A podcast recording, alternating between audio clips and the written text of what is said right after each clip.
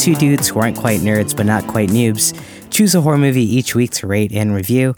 I'm Ashvin. I've got Brian on the phone with me, and today we're reviewing the 2019 horror film Ready or Not, directed by Matt Bertinelli Alpin and Tyler Gillett, starring Samara Weaving, Mark O'Brien, and Adam Brody. And this is a story of a newly married bride who falls victim to her in law's family tradition. Um, Brian, is it safe to say we're kind of late to the party on this one? Yeah, I think that's very safe. Yeah, this one uh, I, I, feel like it was uh, top of a lot of people's list for last year, and even uh, Whitney, right? This was her favorite movie. Yep, yeah, this is the one she chose for our art- article that we did on the best of the decade. Which go yeah. read that if you haven't read it yet. We had a few friends of the show pick their favorite movie, and that's how we. What did I say? Best of the decade. Oh yeah, best, best of 2019. yeah, we had a few people uh, pick their favorite of the year, and that's how we wrote that article. I say we. It was mostly other people who wrote it, but go go read that article. It's a pretty good read. Yeah, people who are a little more diligent on these movies than we were. yeah. Uh, but yeah, this one kind of came out like late summer, and uh, I, I, guess it was kind of a weird time for us. yeah, yeah. My excuse things. was a, I was about to have a baby, and you said you were going to try to think of an excuse before the end of the podcast, but oh yeah, you've now had weeks. My excuse was uh, you were waiting for a baby. you were just you're so wrapped up in my life. yeah, I know. I was I was I was on edge too, man. um, but I'm glad we finally saw this, even though we're you know late. But uh, yeah, it would have been a good one to be able to speak to more. Uh, you know, we also did our year-end wrap-up last uh, week or two, and it would have been a good one to be able to speak more intelligently about, probably on that podcast. Yeah, I mean, I think the more things we can do to make our speech more intelligent, the better. it's a work in progress. Um, Speaking of hey, which, uh, this guy's name is Matt Bettinelli, I think. I don't think there's an R in there. Oh, Matt. Yeah, yeah, you're right. Bettinelli Olpin, right? Yeah. And uh, he's the guy behind VHS, I guess, right? Just one of the VHS skits.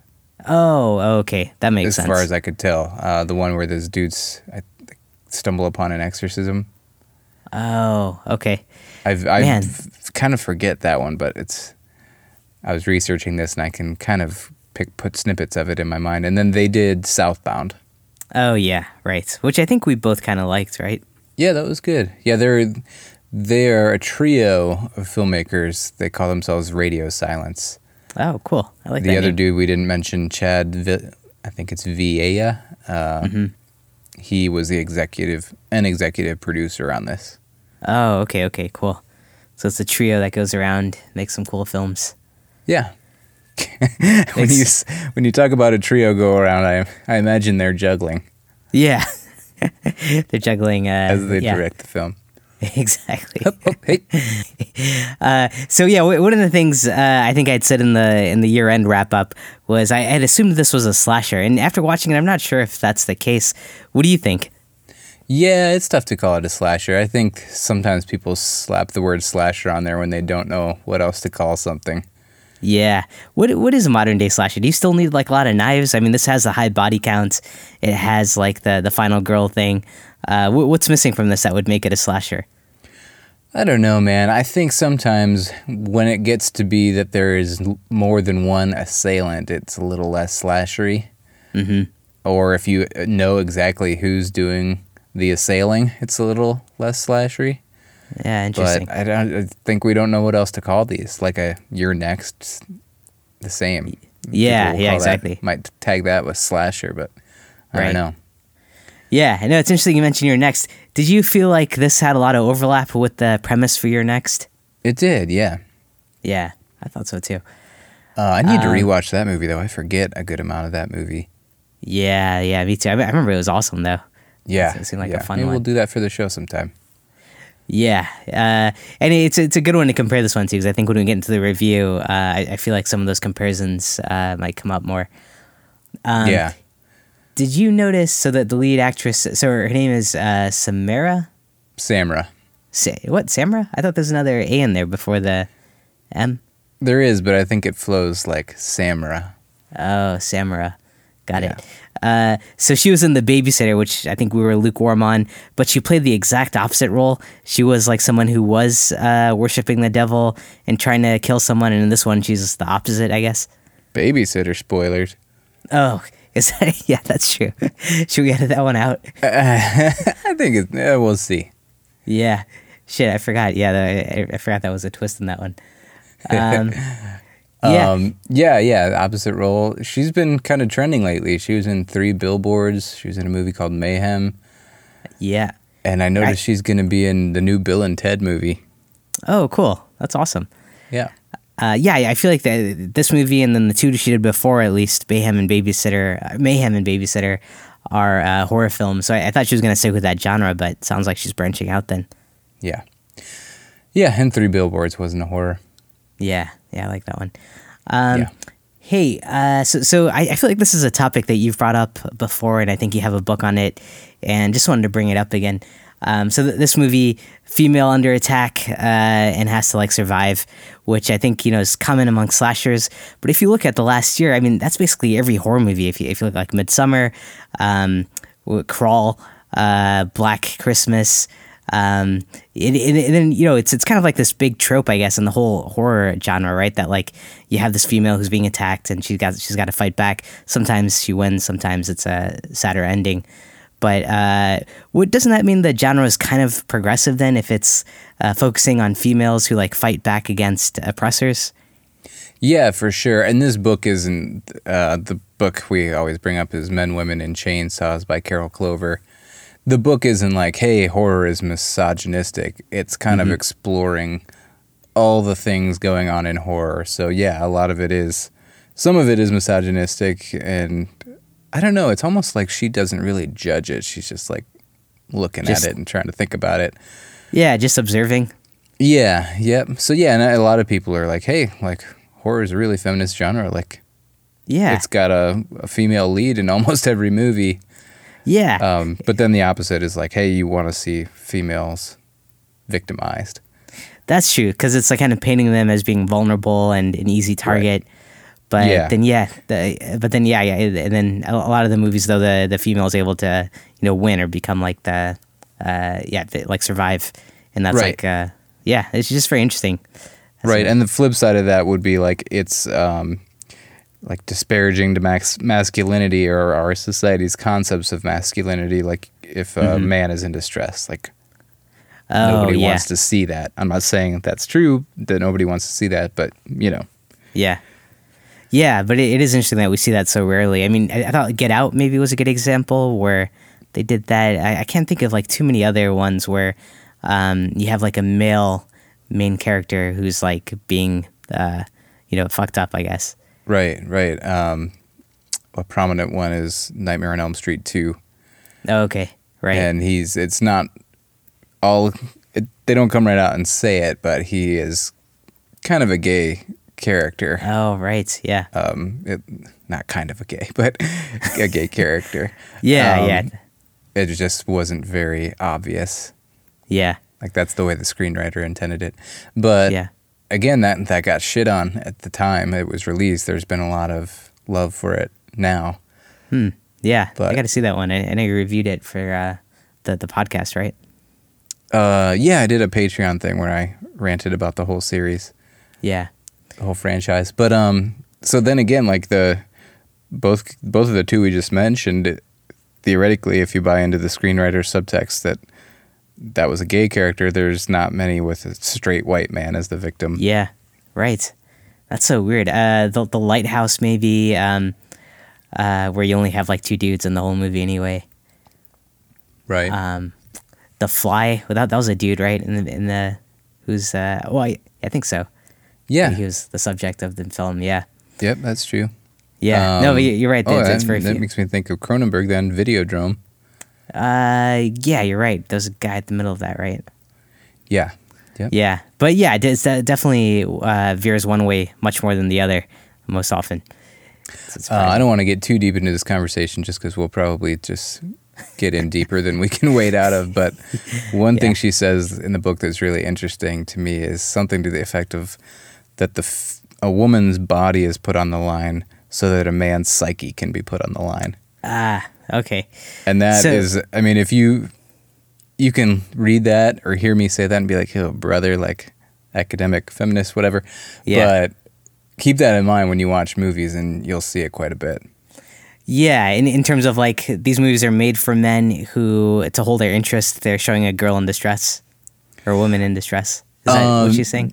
No, I, yeah, that's an interesting take. But what she means is that, let's say there are two focal characters. The woman's body is being victimized to challenge the main character, who is a man, his like, or even if he's a side character and a man, his psyche, and that like he might be uh, either losing his mind or like thinking how this is a challenge to me, or I'm going through this mental hardship, but he's Oh. not the one physically suffering Oh, I see. like it Okay, might be his daughter or his girlfriend or Yeah. or whatever. Oh, I see. Yeah. So so it's more of a mental play for the guy, more of a physical play for the woman. Right. Hmm. Interesting.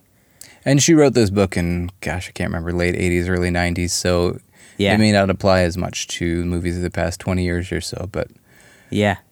No, I mean, I mean, just looking at the past year and like the top horror films, uh, it, it de- definitely feels like uh, it's very you know female driven, which is is great for for the genre overall. yeah. Yeah. I think Poltergeist was a movie she used to to uh as an example for that. So, Yeah, yeah. You've got a lot of movies where like the mother is like the main person Mhm. fighting for their child or something. So yeah. Uh, and even yeah, then like the the daughter's physical well-being is at risk and then the mother is the one who puts her body at stake. Oh, sure, right. hmm Yeah, yeah. I don't know. This movie just got me thinking about that, and, and I realized like, holy shit, every movie kind of follows this pattern. Uh, it, it seems like, but um, right and and then you could say that daniel and uh what's alex are the ones whose psyche Physical. is challenged Oh, psyche, right? Yeah, yeah, exactly. yeah or threatened at least for most of the movie Yeah, yeah, that that, that seems pretty fair. Uh, interesting. Yeah, I'll, I'll have to get that book.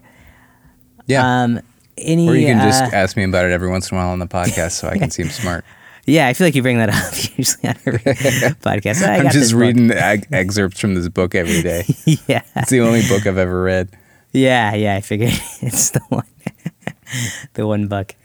Um, yeah. Any anyone else or anything else uh, you, you recognize from this movie that's worth calling out? uh adam brody's in this from the oc Yeah, right. played seth um and then andie macdowell i was surprised to see Um, what is what, what what's what's he from? who is who is who is that man? Yeah. Uh, Andie MacDowell is his mom, uh, Daniel and Alex's mom. She was the uh, lead in Groundhog's Day opposite Bill Oh. Murray, Oh, okay, okay. and she's been in a bunch of other stuff too. Oh yeah. back, back now that you the- say that, I I could totally see her now in, in that role. Yeah, yep. Interesting. Um, cool. Yeah, pretty pretty good cast overall. This you thinking Andie MacDowell's a man is the things that get us bad reviews. yeah, I know. uh, uh, yeah, I like that guy. he's, he's a good guy. It's a beautiful man. Yeah, yeah, yeah. He's done some great work. uh, any connection to Ohio? Oh boy.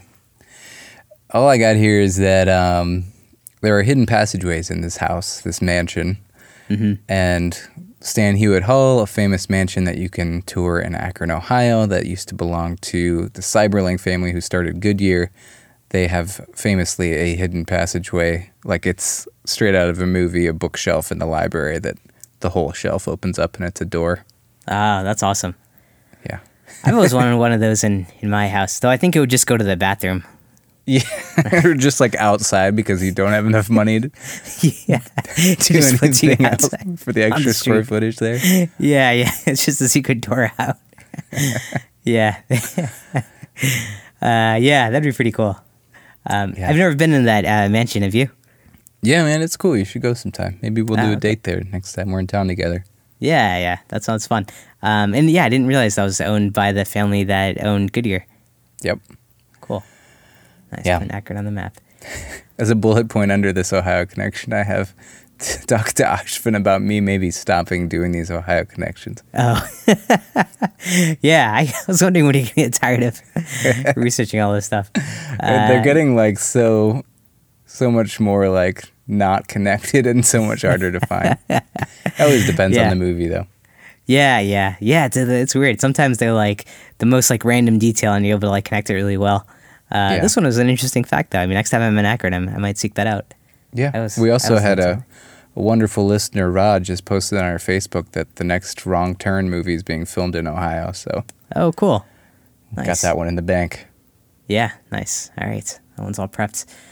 Um, otherwise, like uh, I, I, think this movie's been really well reviewed. Eighty-eight percent Rotten Tomatoes. It did really well against its budget of six million. It got fifty-seven million, which is pretty crazy. Yeah. Um, I also saw it was the widest release for Fox Searchlight Studios. Did that does the that sound widest release? Um, huh? Or was it widest horror release? Uh, I just saw widest release, but yeah, I'll have to go back and double check that. It could be. It could be. I saw somebody or an article on Bloody Disgusting making a big deal that this was Fox is now owned by Disney, and Disney mm-hmm. has canceled a lot of projects that they didn't think fit the Disney brand, and so it was a big sure. deal for this horror movie to come out under Disney. Oh yeah. Oh, so this one did come out on Disney, pretty much. Well, Fox Fox is now owned by Disney. Yeah, yeah. Interesting. Yeah, I wonder if we won't see too many more of these pop up then. Yeah, yeah, maybe not from from Fox Searchlight, but who knows? Yeah. I mean, this was successful. Yeah, I know. You'd think that with the money this made, that would have proven something. Um, okay, anything else? That's all I got. All right, well, let's talk about the plot and uh, some of the spoilers, and we'll give our review. Uh, but before we do that, I'm going to take a quick break. I just need to do something really quick. Okay. All right, I'll be right back.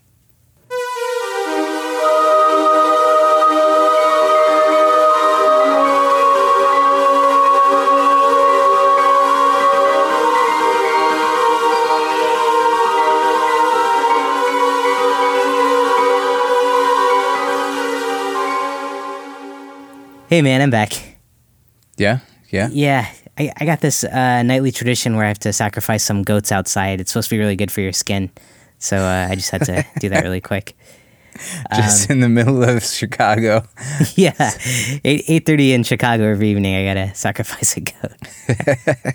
it's getting hard. Uh, is that what they sacrifice in these movies, or was it sheep? They were goats. Oh, okay, they were goats. All right. Yeah, the devil loves goats. Oh, okay, right. Yeah, that's like from the witch and everything, right? Yeah. Black yep. Phillip. Yep.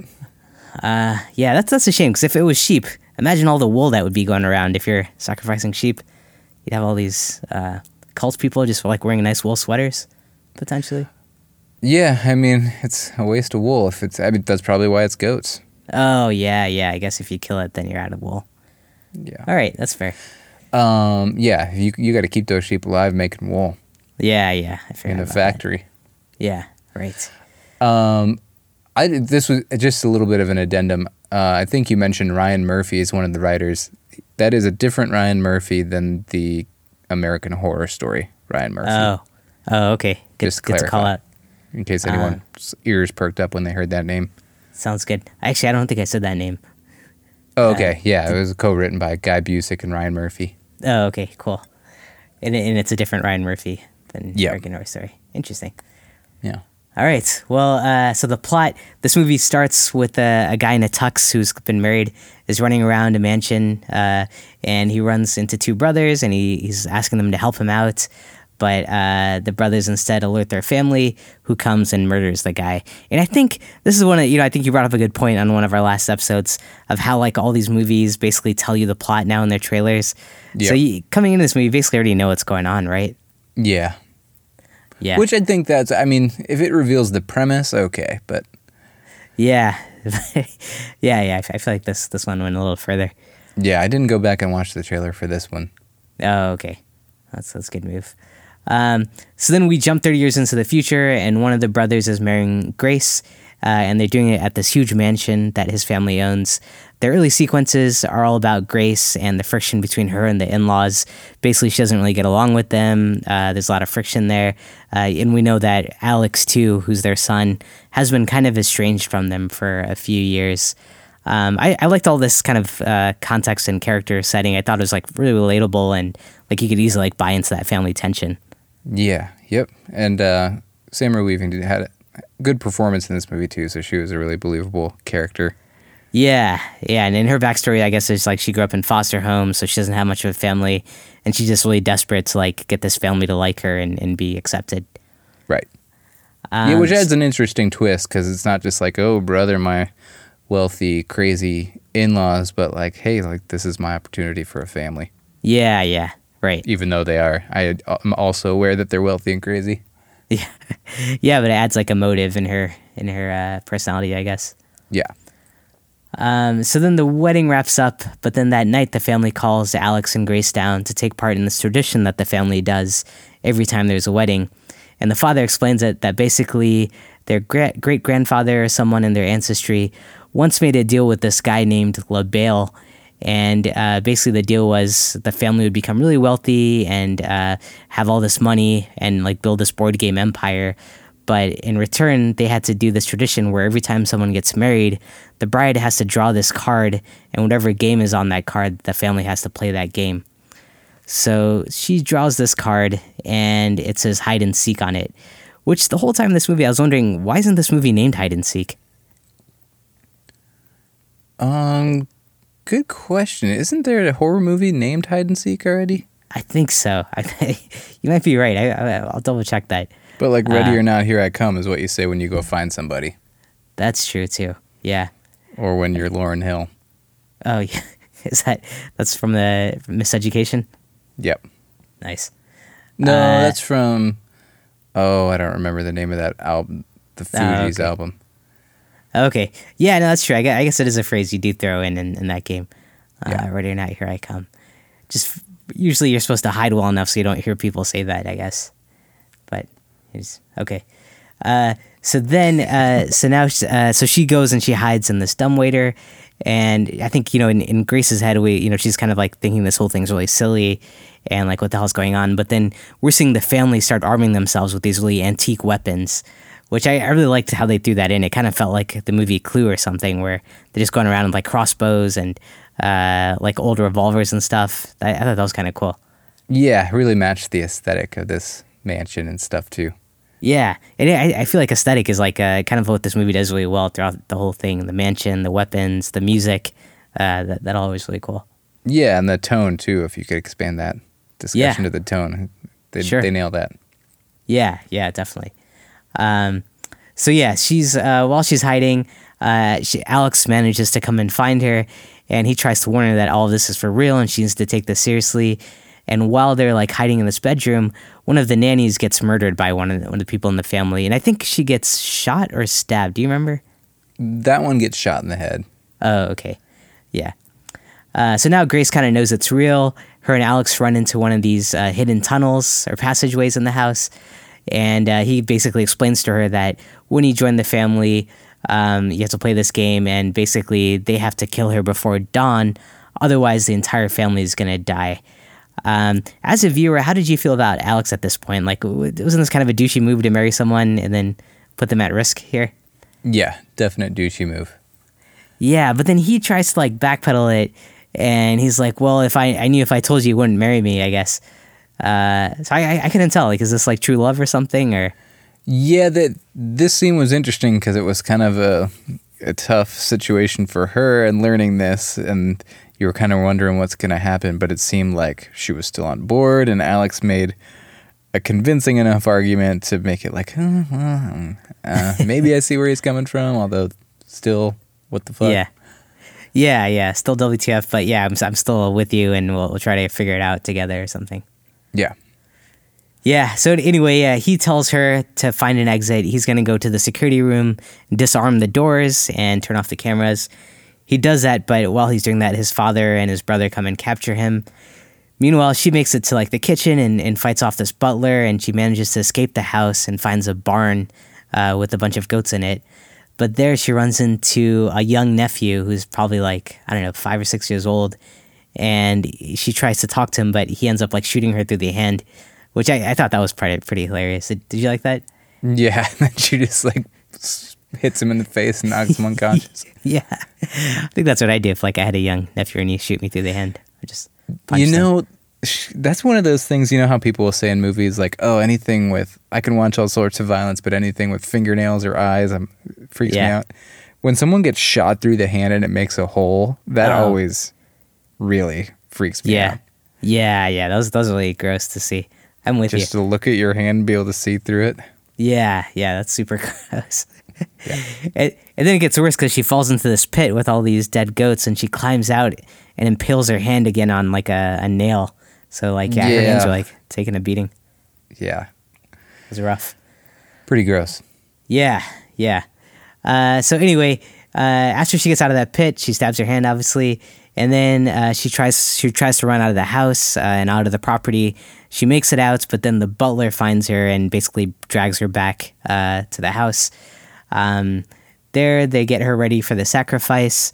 Um, and uh, what happens? Oh yeah, then uh, the, her uh, I guess her fiance, her husband's brother, so her brother-in-law, uh, sabotages the whole sacrifice because he's had a, I think he has a soft spot for her.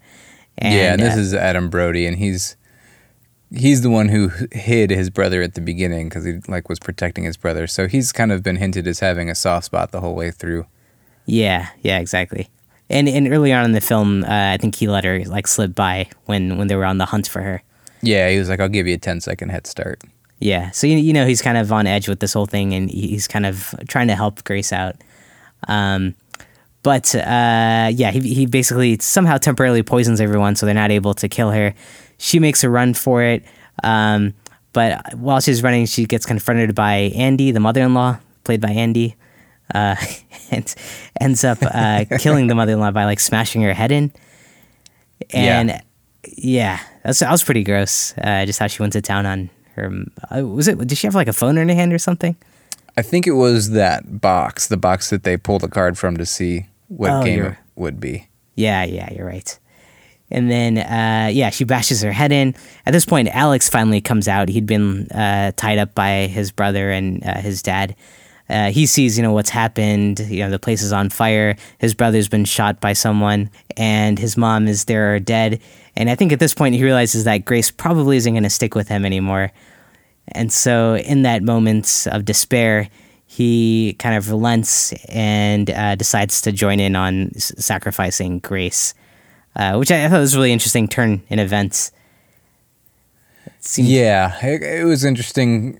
I kind of liked it because you're kind of wondering, like, do I want to root for this guy or is he just a giant asshole for putting her in this situation? And it kind of yeah lets you know you were right to to think he's an asshole.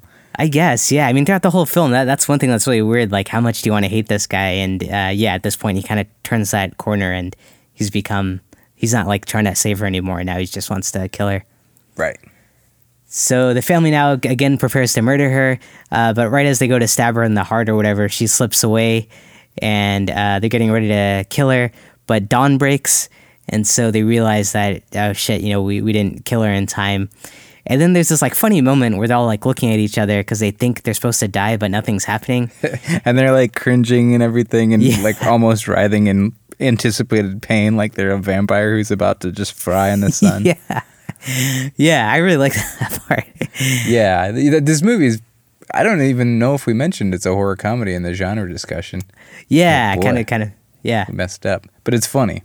It is funny, and, and, yeah, we'll, we'll, get back to some of the horror elements. But yeah, this is one of the parts where, because I, I think before a few times too, they're like, "Well, is this like legend even real, or is this curse even real?" Uh, like they didn't have any definitive proof, and there was like these stories, or like these folklores about other people who didn't do it. But then other people would be like, no, that was just a fire, the house burned down or something. So this is kind of a funny moment where they're like, oh shit, you know, maybe we didn't have to do all this. Yeah. Um, so, the, but, but they're like, you know, we got this witness, so we got to kill her. But before they can do that, they all just like start violently exploding, which uh, I thought that was also pretty hilarious. Like that visual of them just like combusting. Yeah, it was kind of like somebody popped a bubble or popped a balloon that was full of blood. Just yeah. like splashes all over the room. Yeah, it goes all over everyone. yeah.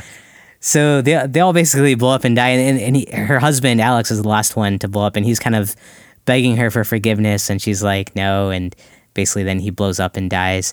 Then she sees the ghost of Le Bail, the guy who put this curse on the family, sitting by the fire and kind of nodding to her. And uh, the movie ends with her sitting outside the mansion while it burns down, and some police coming up, and they say what happened, and she says the in-laws. Uh, is that what she says? Yeah, just in laws. Oh, in laws. Yeah. You're fired from the set. Yeah.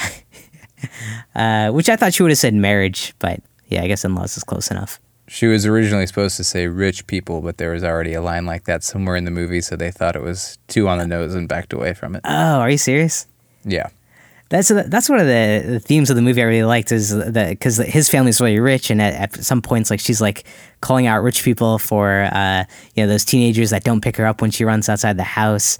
Right, um, the car speeds away and she's like fucking rich people. Yeah, yeah, and even like her versus the rich family. Uh, I, I, think you know her as the outsider and, and all right, that comes from nothing. Yeah, I, I, I liked those elements. Yeah, but uh, but yeah, what what did you think? Uh, I liked it. I, I liked the comedy. I thought it was legit pretty funny. Um, two comedic highlights that we didn't mention are the sister who just keeps screwing up and is all coked up and really like woe is me when she messes up yeah. and has to get comforted by her dad. Like she's that first woman, like maybe the nanny who dies. She shoots her in the head because she enters the room and assumes it's Grace. Yeah and then she accidentally like bow and arrows another household employee through the yeah. mouth and uh, she's like, "Why am I so bad at this?" and yeah. then her husband is just kind of a doofus, and you'll see scenes of him like on the toilet YouTubing how to use a crossbow, and yeah, he, he's, he's clearly like, like texting not, his buddies and googling stuff throughout. Yeah, he was like not really in it, uh, kind of kind of like a typical guy who's like like a son-in-law, like he's, he's just kind of like hanging out on his own, googling stuff. Yeah. Not not really giving a shit. yeah. Yeah, no, I, I, thought all the characters actually were pretty funny. Uh, then even um, Adam Brody's wife, uh, I, th- I, think like their whole relationship is hilarious because like they're so cold to each other, and, yeah. and, she's basically just in it for the money. But uh, it's, yeah, it's kind of funny. And his wife's a little bit the opposite of this dopey guy. Like they're both they both married into this family, but Adam Brody's wife is like all about it. She's like yeah.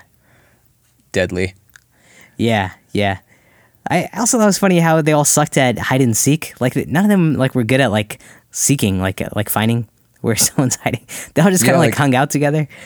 If you know you have a dumb waiter in your house, you that's got to be the first place to look. Yeah, yeah. I, I, feel like none of them were like even making a real effort. Like that, at one point, uh, Adam Brody's wife uh, sees Grace running through the property and just like kind of points at her and like tries shooting her with like a crossbow or something and like misses terribly.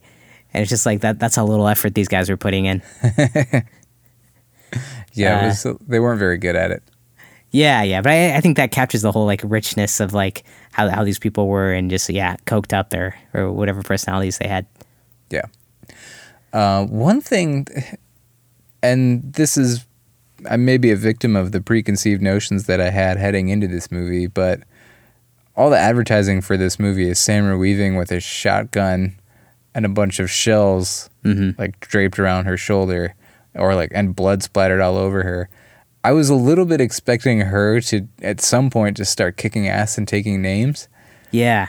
And that never really happened, and I was a little disappointed. Yeah, that was my exact uh, critique of it too. Like it, that's what was so great about You're Next is like you know you have a protagonist there who like takes on uh, the bad guys and starts killing them, and and yeah, the marketing of this made it sound like Samara was like gonna come under an element and just start like tearing these guys out, but um, I think yeah, she only kills like one or two people in this movie. Right. And most yeah, of the time, she's just, kind of saved by the bell in a little bit towards the end. Yeah, most most of the movies like her just like getting uh, like tortured basically, or or like on the run. Right. Yeah. Yeah. This movie, I I really liked this movie to be clear, but it, there were just a lot of things. I think it was such a good setup and had so much potential that there were certain avenues that I would have liked to see more of that they didn't do. Yeah, yeah. Like even the hide and seek thing you're talking about earlier. It's this big cavernous mansion with secret passageways um, like I would have liked to have seen more intricate settings or oh, just totally. have them use that in an action sequence a bit better. Yeah, yeah, they totally missed missed that one.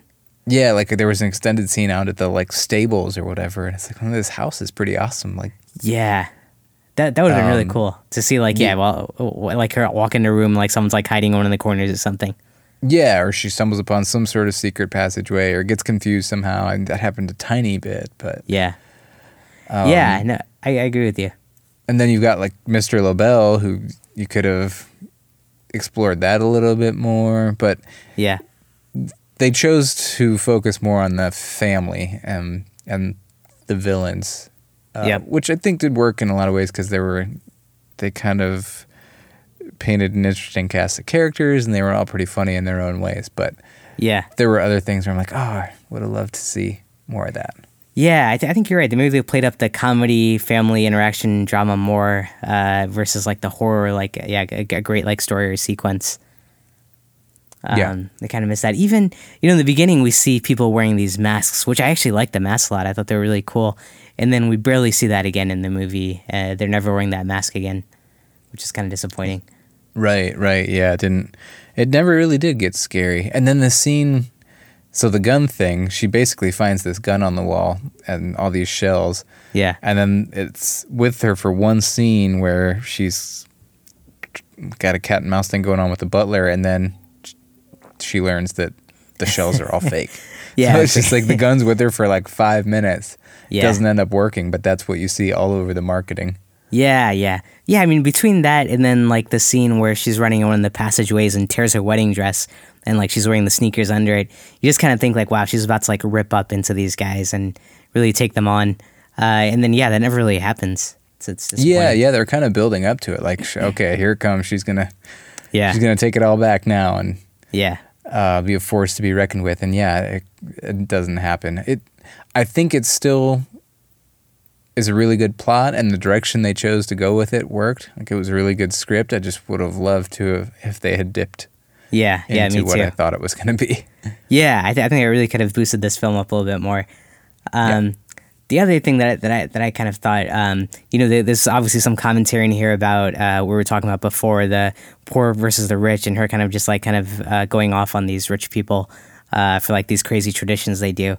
Uh, in that moments in the end where um, you know, they they kind of think for a minute that maybe this curse was fake and it's just some tradition they've been doing for no reason. There was a part of me that wanted the movie to like stick with that and like have the whole thing be some like stupid tradition that these rich people were doing because they like bought into it for some reason and they didn't know any wiser and there was no like supernatural element. I feel like that would have just like been the icing on the cake of like this whole like rich person uh, being like terrible uh, kind of ideal but uh, did you did you feel that at all that would have been cool actually and then they could have had a few minutes of her kicking ass and getting out of there yeah i, I would I would have liked that like to see that ending a lot That yeah, pretty cool. Um, yeah, that would have been interesting. Yeah, yeah, kind of a miss. Uh, yeah, I, am with you. I feel like there were some missed opportunities here, um, but overall, it feels like you, you like the comedy and the tone. Yeah, I did. You know, I'm excited to watch this again now that I know what it was. I think I might even enjoy it more. Yeah, yeah, yeah. It's uh, and you know, I, I, think I came from the opposite angle where I've, I've see, I saw so many trailers for this movie, and really in every trailer, they basically show the whole movie and uh, like even those like three maids that get killed or the three nannies that get killed uh, and the crossbow and everything. I just feel like the trailers gave away so much of it that like when you're watching it, you're just waiting to see the scenes that you're already prepping yourself for. When are you gonna stop watching these trailers, man? I don't know. They're they're just so good though. You know, that's like my favorite part. just to watch them after. Yeah, yeah, that's what I gotta say. Did you have you seen the trailer for this yet? No, no. I occasionally I will watch the trailer after I've seen the movie just to yeah. have be informed a bit going into these recordings. But no, yeah. I, I, haven't seen the trailer for this one. Oh, okay. Yeah, you should check it out. I, I just feel like it gives away most of the movie. Um, and uh, and yeah, I, I was kind of waiting for like a big big turn, but I, I feel like that didn't happen. Yeah. Uh, so how many nails through the hands, or how, how many bullets through the hands? I guess would you give this one? You know, I was between a three and a half and a four, but I'll give it a four just because I do feel like if I rewatch it, it'd probably be right up there as a solid four. How about wow. you? That's pretty generous. Uh, I, am going to go with the three and a half. I mean, I, I, just feel like there were some missed opportunities here to make it very interesting and a lot more different uh, than like other movies that we've seen. But right. uh, yeah, it was, it was solid and entertaining though. Yeah, yeah, I do think it really nailed the quirky comedic tone that it was going for, and yeah, yeah the acting was really great throughout. Yeah, yeah, you like Samara in this? Yeah, I thought she did great. How about you? Yeah, yeah, she did really good. I like her a lot. I mean, uh, I liked her in The Babysitter too, even though I was a little lukewarm on that movie. Yeah, yeah, I feel, I feel like and I don't think we straight disliked that movie. I just think we were a bit surprised to see how many people loved it. Yeah, it got a lot of hype. Um, yeah. I yeah, but I, I, feel like both that and Ready or Not, they kind of rely on the marketing, which has a lot of Samara in it, and like putting her on the cover and uh, making it like kind of feel like very like here's a badass coming for you. Right. And she's uh, also a beautiful person. Yeah, that helps. That helps. Yeah. Cool. Anything else on this one? That's all I got. All right, man. Well, that's it for our discussion on Ready or Not. If you enjoyed the episode, please give us a five star rating on Apple Podcasts. That's going to help other people find our show, and we always appreciate the support. If you want to join the discussion, you can find our social links on horrormovieclub.com, or you can shoot us an email at podcast at horrormovieclub.com. We're going to be announcing next week's movie on Facebook and Twitter in case you want to watch it ahead of time. We also have a Discord server where we're chatting up with other listeners and other horror fans, so you can find the link to that on our website. And we also have a Patreon page in case you want to throw some change our way. You can find that at patreon.com slash horrormovieclub. Our logo is by Amy Mae Pop Art, so check her out on etsy.com. And until next time, if you're thinking about getting married and you haven't met the in-laws yet, maybe bring a crossbow with you to the wedding. Always